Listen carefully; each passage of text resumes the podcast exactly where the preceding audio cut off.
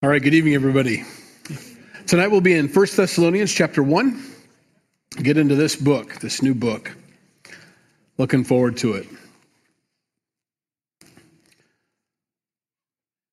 When Paul uh, went to Thessalonica, he had a few guys with him, but he was only there, as far as we can tell, for three weeks. That's a pretty short time to plant a church. And we'll read about that here in a little bit, but. Um, the depth he must have gone into in his teaching to them, the intensity, um, well, probably probably puts me to shame, you know. Uh, and I'm not afraid to say that. Because, um, I mean, he gets into what we call eschatology. He, he gets into end time stuff, when Jesus is returning, when he's first coming, second coming, you know, rapture, all these things.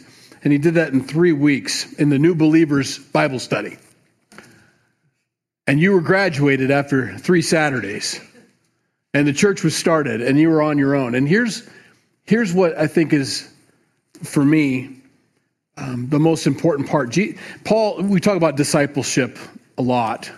It doesn't take that much discipleship to get someone going with Jesus. And once you leave them into Jesus' hands and you believe in the Holy Spirit to be the teacher and the guide, and that they have everything they have in the Holy Spirit, in their relationship with Jesus, you can walk away and they'll be fine. They may have some questions, which is the point of this letter a little bit later on, some doctrinal things that they're not quite sure about. And that's what this letter is, is simply to clear up a few matters, but it's only four chapters long. That's his follow up, you know? And I appreciate that. With God's word and the Holy Spirit, we are really in good hands. It's only when false teachers come in or those that try to deceive, that's when it trips us up. And that's what happens here. That's what happens everywhere Paul goes. It's, it's, it's hard. You, you remember the parable about you know, the farmer goes out to sow and he sows this beautiful field, and the enemy comes at night and plants tares among the wheat. Now, I know there's more to it than that in that parable, but the, the field would have been fine if it was just left alone, but the enemy comes in and sows tares, which are indistinguishable until harvest time between the wheat and the weed. You can't tell the difference. And so, everywhere Paul went, he's scattering this beautiful, perfect seed. It germinates, it begins to grow, it's going to bear fruit. But there was always these folks that just felt the need to come in behind Paul and begin to plant weed seeds that were worthless and would sometimes even choke out the good seed. And so that's what this letter is all about. Paul's heard some things, some questions they may be having. I mean, they're they're going like gangbusters. Good for them. They're, they're so on fire for the Lord that wherever Paul goes, he hears about these Thessalonican, you know, um, people that have come to know the Lord because of the testimony that these Thessalonians have given. And he's so excited about their, their health. What a healthy church when they begin to spread the gospel on their own, you know. Um, they don't send them to Paul. they, they lead people to Christ, and they, it grows in multiplication, not just in addition. Well, he hears some things that they've got some things wrong or some questions about some things. So he's going to take four chapters here to try to clear up some things and maybe hone in on some and focus on some doctrinal issues, which we get the benefit of that. Now, Paul does start off with a good group of folks in synagogue. So they've been there their whole lives, so they have a really good grasp of the Old Testament. That helps. They're not going into a Gentile territory cold and saying, hey, you know, there's this God, Genesis 1 1. They've got all that. They're just talking about the Messiah and how Jesus fulfills the role of the Messiah. So I don't want to, you know, I don't want to be disillusioned here. They're, they're not starting off like there is a God. They're starting off with Jesus is the fulfillment of the Messiah. So it took three weeks for that.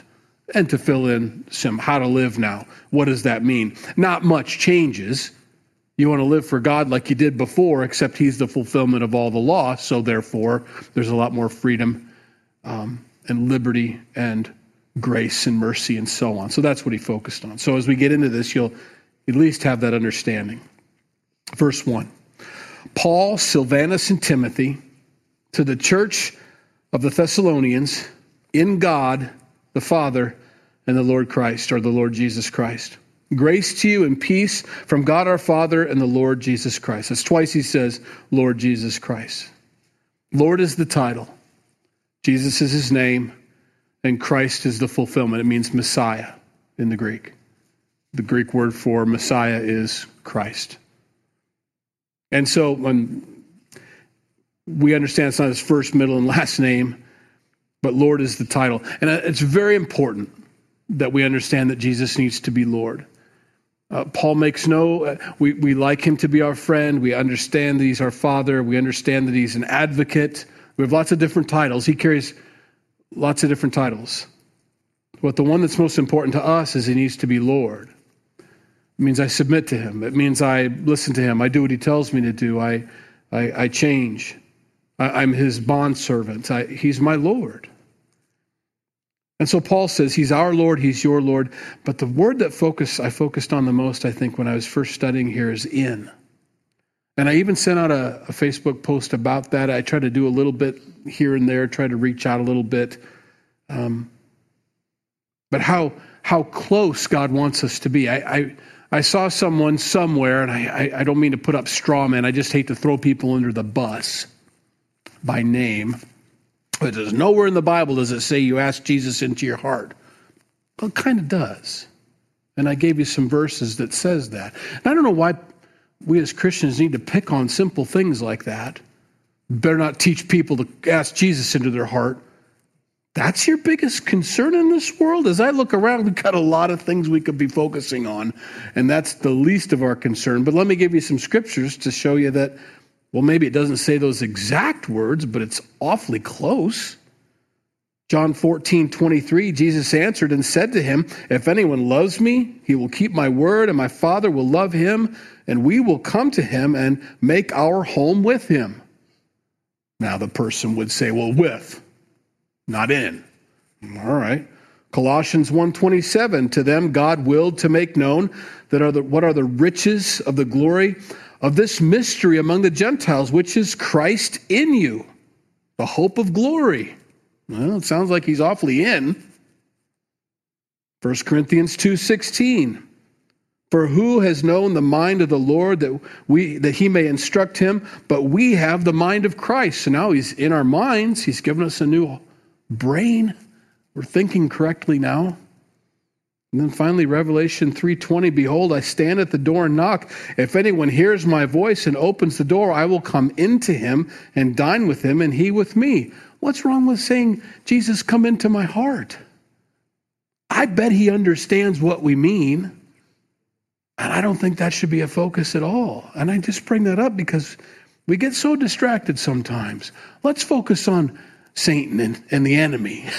Let's focus on the flesh and the enemy there, and the world and the enemy, and, and let's fight there. Let's put all that energy into what's really trying to destroy this world. It isn't asking Jesus into your heart. I think that's a good thing. And so we hear, see here in Thessalonians here that Paul says the church of the Thessalonians in God. Not only is he in us, but we're in him. And he, he makes that statement a, couple times in the New Testament. I'm in him and he's in me and, and all this. It's, we become, it's amazing. We're, we're, the temple and, and, and, and, and he's the, the Lord of our temple. And he, he makes his home in us and, and we're the, it's beautiful. I don't know why you'd ever want to take away from that. So Paul starts off with that. That's his greeting, you know, to the church of the Thessalonians in God the Father and the Lord Jesus Christ. Grace to you and peace from God our Father uh, and the Lord Jesus Christ. Someone has come in and has already tried to take the grace that they've received. They've already tried to steal the peace that they have in God. And He wants them to know you're in God, you're in Him, you're safe. There's no safer place to be than to know that you're in Christ, that you're in God who can mess with you then?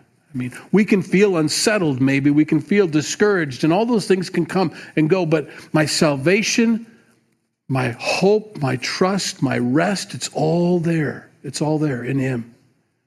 And Paul just starts off if you read any verses here, read this first one and you should be okay. I want you to know that.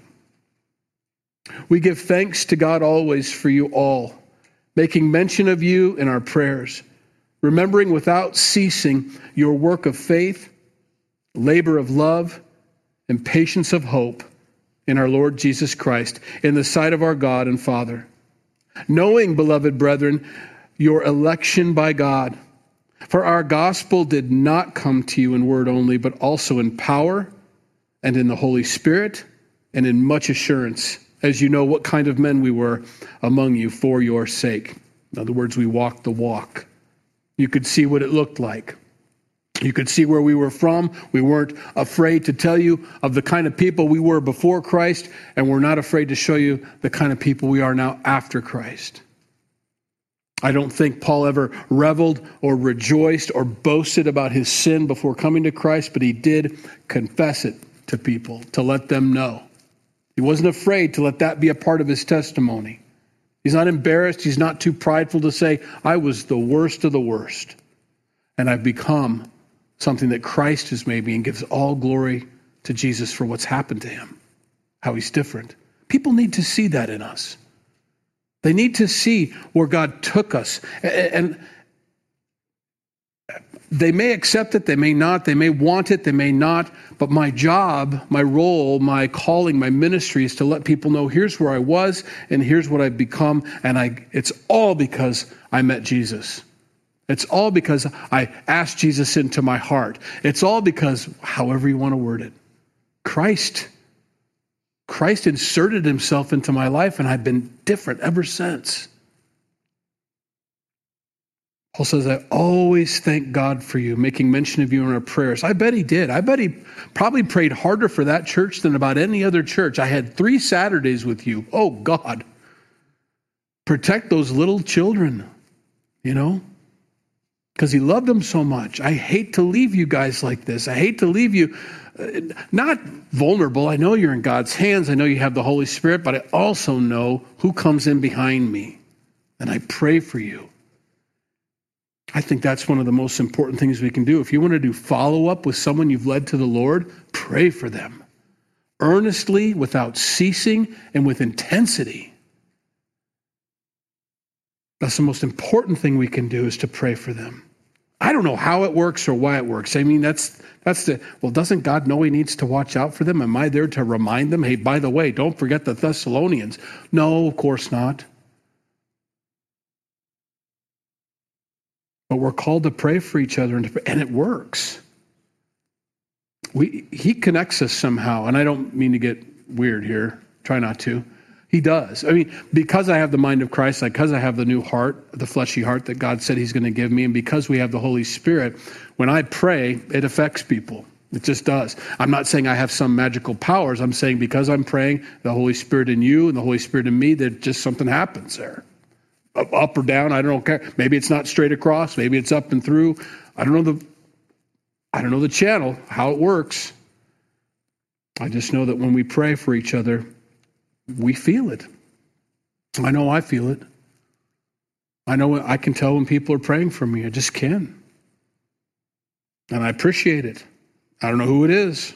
He doesn't give me the names, but I do. I'm, I'm very thankful for it.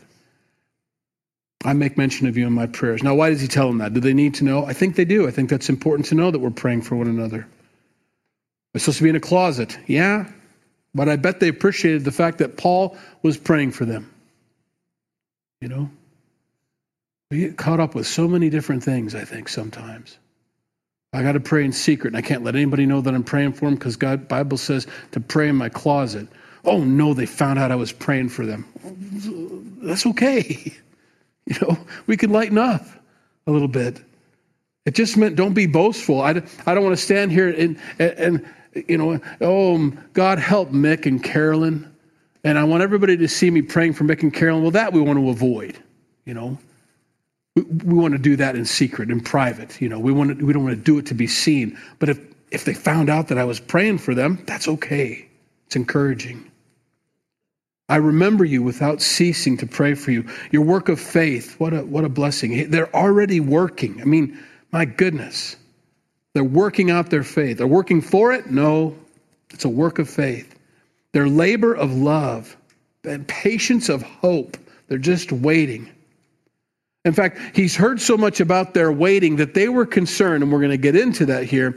The Thessalonians had it's been a while since Paul's been there. He said Jesus was coming back. Some of their congregants, parishioners, whatever you want to call them, folks that received Jesus at their church, have died. And like, oh no, Bob missed Jesus. He's like, no, no. I appreciate that it means that much to you and you're that concerned about Bob and you're really worried about these things. But let me straighten this out. Bob's with the Lord, is what he's going to say at the end. Bob's already with God. You've got to wait. But when Bob died, he went right to heaven. There is no, and he, he makes a point of that, to bring that up. In case someone got confused and thought that when you died, you had to wait somewhere to get to heaven, which you don't. It's instant. Close your eyes here, you open your eyes there. It's okay. So, that patience of hope. Keep waiting, keep laboring, keep working, keep walking your walk he says, because I see it and I'm praying for you. Knowing, beloved brethren, your election by God, know that you've been chosen, know that you've been accepted by the Lord, that He's placed you on His heart, that election. It's a beautiful thing. For our gospel did not come to you, didn't, in word only. That's very important. I think the same group that gets election messed up also messes up the second part of this. It's amazing you can get both things wrong in this one section. There is no Holy Spirit and you have no choice. What? That doesn't make any sense. Because Paul makes it clear. I came in the power of the Holy Spirit, in, in, in working of the Holy Spirit, in much assurance, as you know what kind of men we were among you for your sake. There was amazing works of the Holy Spirit as Paul was ministering there. Proof, evidence. People were getting born again. They were, they were receiving Christ as their Lord and Savior, asking Jesus into their heart, and lives were being changed and transformed. That, that's, the, that's, the, that's the most telling sign of someone who's born again. It, it, isn't, it isn't a gift necessarily of, of the Holy Spirit that's the telling sign of a born again believer. That may happen and will. I believe everybody has gifts of the Holy Spirit and should exercise them. The most telling sign of a born again believer is someone who's been filled with the Holy Spirit is a changed life and the fruit of the Spirit. Galatians 5:22.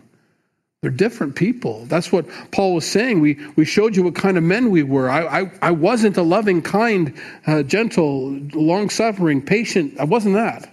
Now I am, you know. And we saw that happen in you. And we're so excited for that. If you turn to Acts chapter 17, verses 1 through 10, this is the moment in the history of the church, which is what the book of Acts is about, the beginning of the church.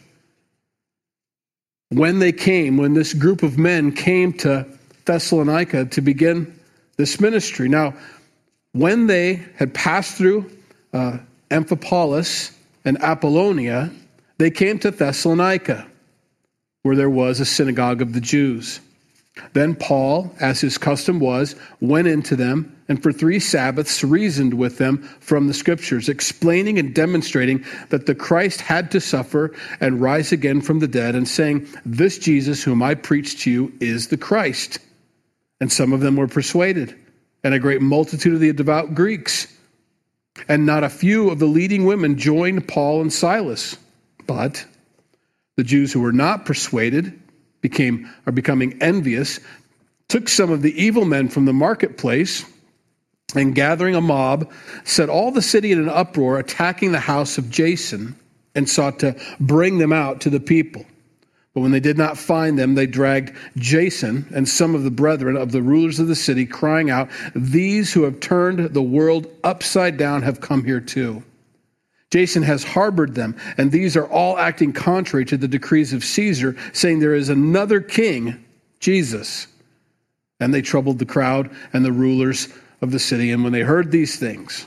So, when they had taken uh, security from Jason and the rest, they let them go. In other words, they're let out on bond, basically.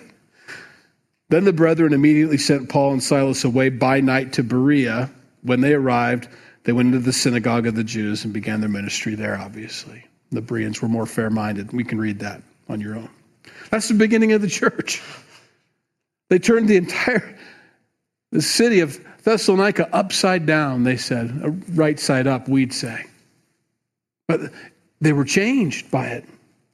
We were fine until you got here. The Jews stayed over there, the Greeks were over there. We all had our jobs, we all knew what we were supposed to do. And this Paul comes in and mentions this one guy's name and says he's the new king, King Jesus, and everybody's different and changed. And they didn't like it. They lost their power, they lost their influence, they lost their money, and that bothered them. So they grabbed some ruffians from the, they've never even darkened the door of a synagogue, probably, got some rent a thugs and brought them out and got the whole group going, you know, just to stop this. It's amazing what people. I, I think that's one of the most telling signs of what side someone is on is who their friends are, who their allies are. That's concerning to me, you know. When you see different groups that used to absolutely hate each other all of a sudden become buddy buddy, it's like, hmm, I think you're on the wrong team if you think they're a part of your team. So when you go out to these rent thugs, and those are the ones you're going to use to stir up the crowd, um, your heart is wrong. If God is on your side, like Gamaliel said, if God is on, if God is for them, who can be against them? Basically, that's not the exact words he used, but he says otherwise you're going to find yourself fighting against God if these men are of God. If it's not, it'll come to nothing. He said. When you have to go out and do that, get some thugs, you know you're in the wrong place. Three Saturdays and off they went with that kind of persecution. I mean, have a good church. Sorry, Jason's in prison out on bond. I'm sure it'll all work out, you know.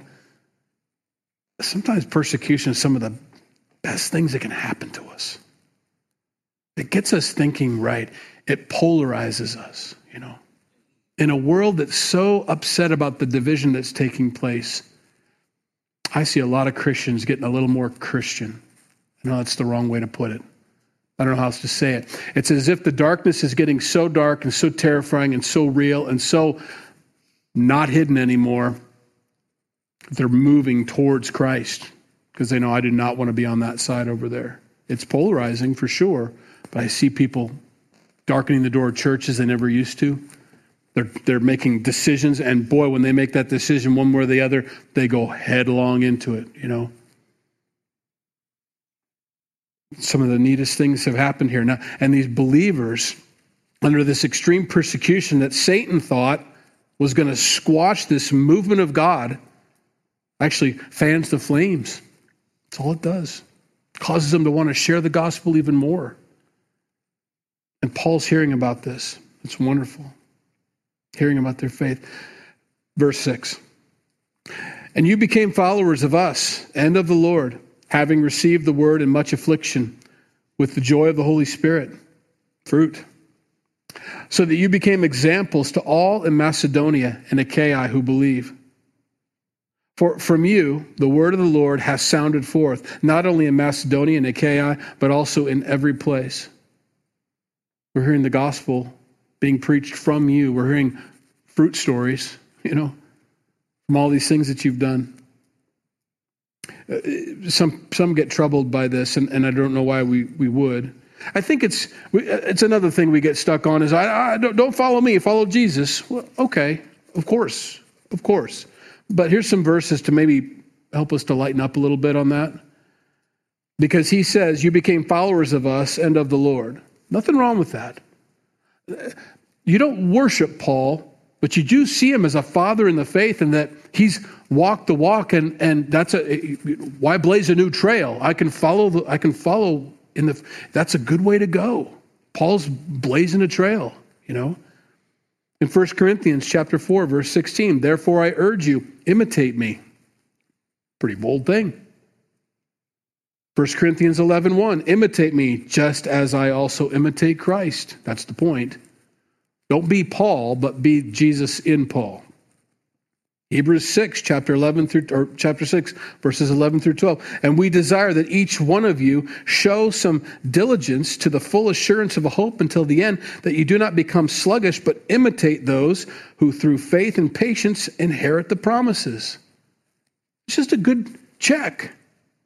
I know some very faithful brothers and sisters in the Lord that have gone on to be with the Lord, and I need to check is my path similar to theirs at least? I know He's got different ministries, different callings on our life, but am I holy like they're holy? Am I walking with the Lord like they did? You know? Third John, verse 11 Beloved, do not imitate what is evil, but what is good. He who does good is of God, but he who does evil has not seen God. I don't know what I'm supposed to do. Well, just don't imitate evil, imitate good. Well, it's not in my heart yet. I just don't feel like I have a heart to do good. Fine, then just fake it. I, I don't mean it that way.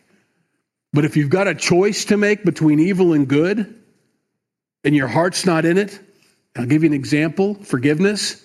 I don't care. Don't be evil and don't forgive, just forgive them. Your heart will follow. Imitate the Lord. Imitate the, the right thing to do. I don't want to read my Bible. Read it anyway. I don't feel like it. Doesn't make any difference at all whether you feel like reading the Bible or not.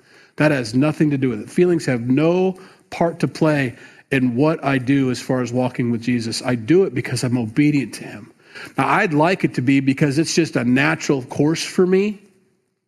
But my natural course without any discipline and without checking myself, without prayer and without, well, without discipline, is to go into sin again. If I stop going to church, stop reading my Bible, and stop praying because I didn't feel like it that day, I know where I would be. I walk away from holiness. I walk away from obedience. I walk away from God. My natural tendency is to follow after the flesh. Imitate it just takes doing. I think that's what James was frustrated with. Be doers of the word, not hearers only. You need to be doers. And I'm not telling you, I'm not chewing you out. I, am just saying, I, I, we all have to understand that about ourselves. And I think if you're honest about yourselves and honest about what the scriptures teach us about ourselves, is my default is sin. It's Christ in me that causes me. There's the leading of the Holy Spirit. It's me doing what's not my natural sin nature and, and following this new heart, this new mind that I have that Christ has given me. And I have a choice, and we all do. I can go after the flesh, or I can go after the spirit. And when I choose to go after the flesh, that's a choice for sure. Imitate. I'm glad you became followers of us as we walk with the Lord, you were walking right behind us. And, and I hope there's a lot of people behind every one of us following us. And maybe that's a more responsibility than we'd ever want. But if you've got kids, they're following you. And where you lead them is where they'll go. Now, hopefully, if you lead them in the wrong place, those kids will make a personal decision for Jesus Christ and go on a different path other than the one you've led them on. But it doesn't need to be like that.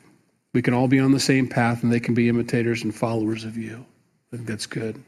Should be. I'm glad you followed us, Paul says. You received the word. That's the first part. They're not skeptical, they're not wondering. They received it, and they received it in the middle of affliction, persecution. And they did it with the joy of the Holy Spirit. I mean, they, are actually, he's writing about living out something we're going to learn in other epistles that even though it's difficult and hard and not popular, you can still have joy. The joy of the Lord is not dependent upon my situation or my circumstances. That's just there. And Paul says, even in the middle of the persecution, leaving synagogue, going after Jason, your leader now, he's, he's out on bond, you still have the joy of the Holy Spirit so that you may become examples to all Macedonia and Achaia who believe. Now, Macedonia and Achaia is following this three week old, I know they're older than that, but the Thessalonians, the believers there. Achaia is saying, I want to be like them. They're following them. Neat.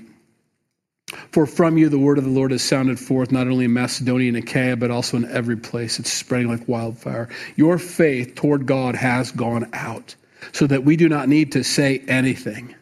Wouldn't that be great? I hear, I see all these things. If if America was going to receive a letter from Paul, or they, you know, well, first of all, if it's hard to lump everybody in America into the one group, I'm, I'm sure we deserve a letter. But the people that aren't following the letters that are already written aren't going to read the new letter that's coming from Paul. I just, I don't know. I don't need to say anything to you because your faith has gone out. Could Paul say that about me? Can he say that about any of us in this room? It's a valid question. Your faith goes before you. It's what you're known for. When people mention your name, faith follows it. That person, fill in the gap or fill in the, your name, is a believer in Jesus Christ. It should be. Your faith towards God has gone out, so that we do not need to say anything. For they themselves declare concerning us what manner of entry we had to you, and how you turned to God from idols to serve the living and true God, and to wait for his Son from heaven, whom he raised from the dead, even Jesus, who delivers us from the wrath to come. He's getting them ready for what he's about to teach them, but he wants to let them know I've heard all these things. I'm not chewing you out. I'm just that's what Paul's saying. I'm so excited to just send you a little bit of encouragement and a little more doctrinal tweaking, is all it is. But your testimony as a church has gone out. It's amazing what's happened. It's amazing what we hear. It's amazing the fruit that's coming from you. That's some of the. Um, that's the beauty of new believers in a church they don't know their limits. they haven't they haven't been shut down a lot, you know. And I'm just kidding. I think even seasoned saints or older believers just know we just keep going on. We just keep we just keep living it. We keep talking it. We keep doing it. And we've learned that we leave a wake of blessing in our path in our life. That's what we do. It doesn't matter whether people are the boats are rocked behind us. We just we just leave a, a wake of a blessing of Jesus, of a walk with the Lord. We just keep motoring on. It's nice when new believers come in because they're like little zippy speedboats. Wow, you know. Appreciate that. I'm more like kind of a tug, I think, at my age, you know. Jugga, jugga, jugga, jugga. I could shove a ship, though, if I need to. It's a blessing to have that well rounded, healthy church, new believers, old seasoned saints. And Paul says, It's just beautiful what I'm seeing in you and what's happening to you. It's a little early to shut down, but I didn't think we could tackle all of chapter 2 tonight. So I'm going to let it be short, if that's okay. Um, Paul's heart for this church is he's going to later on in chapter 2 I'm, I'm, jumping ahead a little bit uh, only because i've got so much time. Um, he calls himself a mother who cherishes his own children. And then later on in that same chapter he says i'm like a father he just feels such a, a parental responsibility for these new believers and you know he doesn't leave them and forget them. He prays for them, but he also knows he can't baby them. He's got to let them grow. But he's also there for them when, when they need him. And, but his burden for them, and as a parent who's watching, I've got some kids at home, and I've got a lot of kids gone, and I've got grandkids coming, and I've got one getting married at the end of this month, at the beginning of next month, which is a horrible experience, just so everybody knows. Getting rid of the boys, that was no problem at all. I've been training them their whole life. The girls, that's a different story. I don't know who invented the father's first look at his daughter when she's a, a horrible experience. That being said, here you go, you can have her, and I can't interfere. But I'm here if you need me, but I'm not interfering. I'm going to let you grow. I don't want you to fall, but I know you have to skin your knee once in a while, and that's how you feel. Okay? Constantly. Constantly. And you can see that in Paul's heart for this church. He's like, ah, you're doing great. But just to, just want to share this with you. Okay, I'm done. You know, kind of thing. I love that about him. He has such a heart, and I hope we have that for each other. The, the, the understanding, the leading of the Holy Spirit, I think is so important. I can't emphasize that enough as to when to help and when to not. Is it got to be a work of the Holy Spirit in our lives? When to say something, when to not say something, when to let it just happen and fall into place, let, let the chips fall, you know? Or when to save someone from a huge disaster. And the Holy Spirit does that for us. And I see that heart in Paul. I've heard a lot of things about you guys. You're doing great. I've also heard that you need a little help.